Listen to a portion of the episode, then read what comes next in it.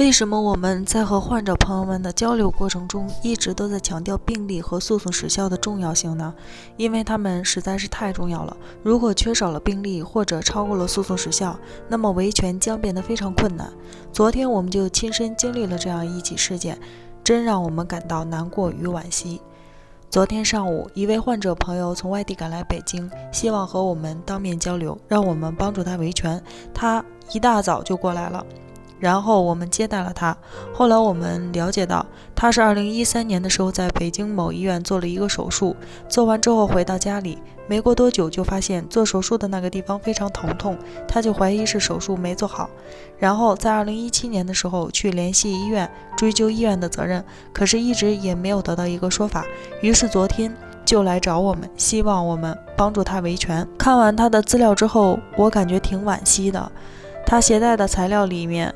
只有一个当时在医院做手术花费的费用清单，没有任何其他的病历材料。我问他：“你当时没有去医院复印封存病历吗？”他说：“我不知道要封存病历。我当时离开医院的时候，医院就给了这个，我以为就是病历。现在都已经过去多年了，不知道他现在去那家医院还拿不拿得到当年的病历。”然后我又问了他一个问题：你这个案件二零一三年发生的，你为什么二零一七年才去找医院？你在这期间都没有找过医院或者采取过别的维权途径吗？他说：我当时发生这个事情的时候，我身上很疼，我治病已经花光了我们的钱，我当时也没有钱去进行维权。听到这里。我明白，他已经超过诉讼时效了。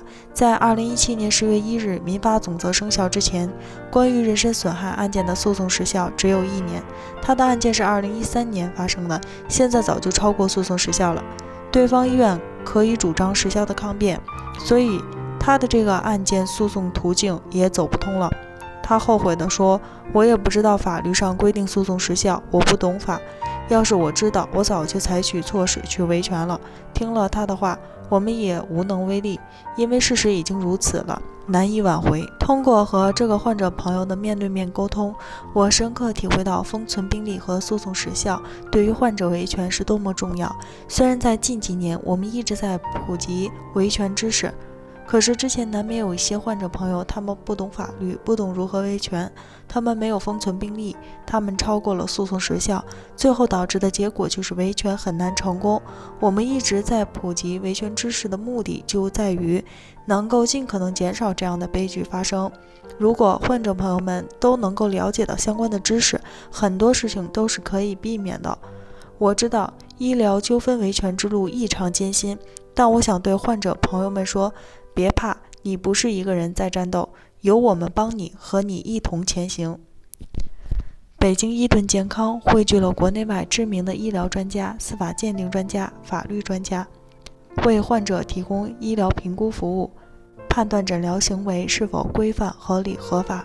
如有需要，请咨询我们的热线：四零零零六七二五七二，支付宝生活号已上线，欢迎大家搜索“一锤定音”进行关注。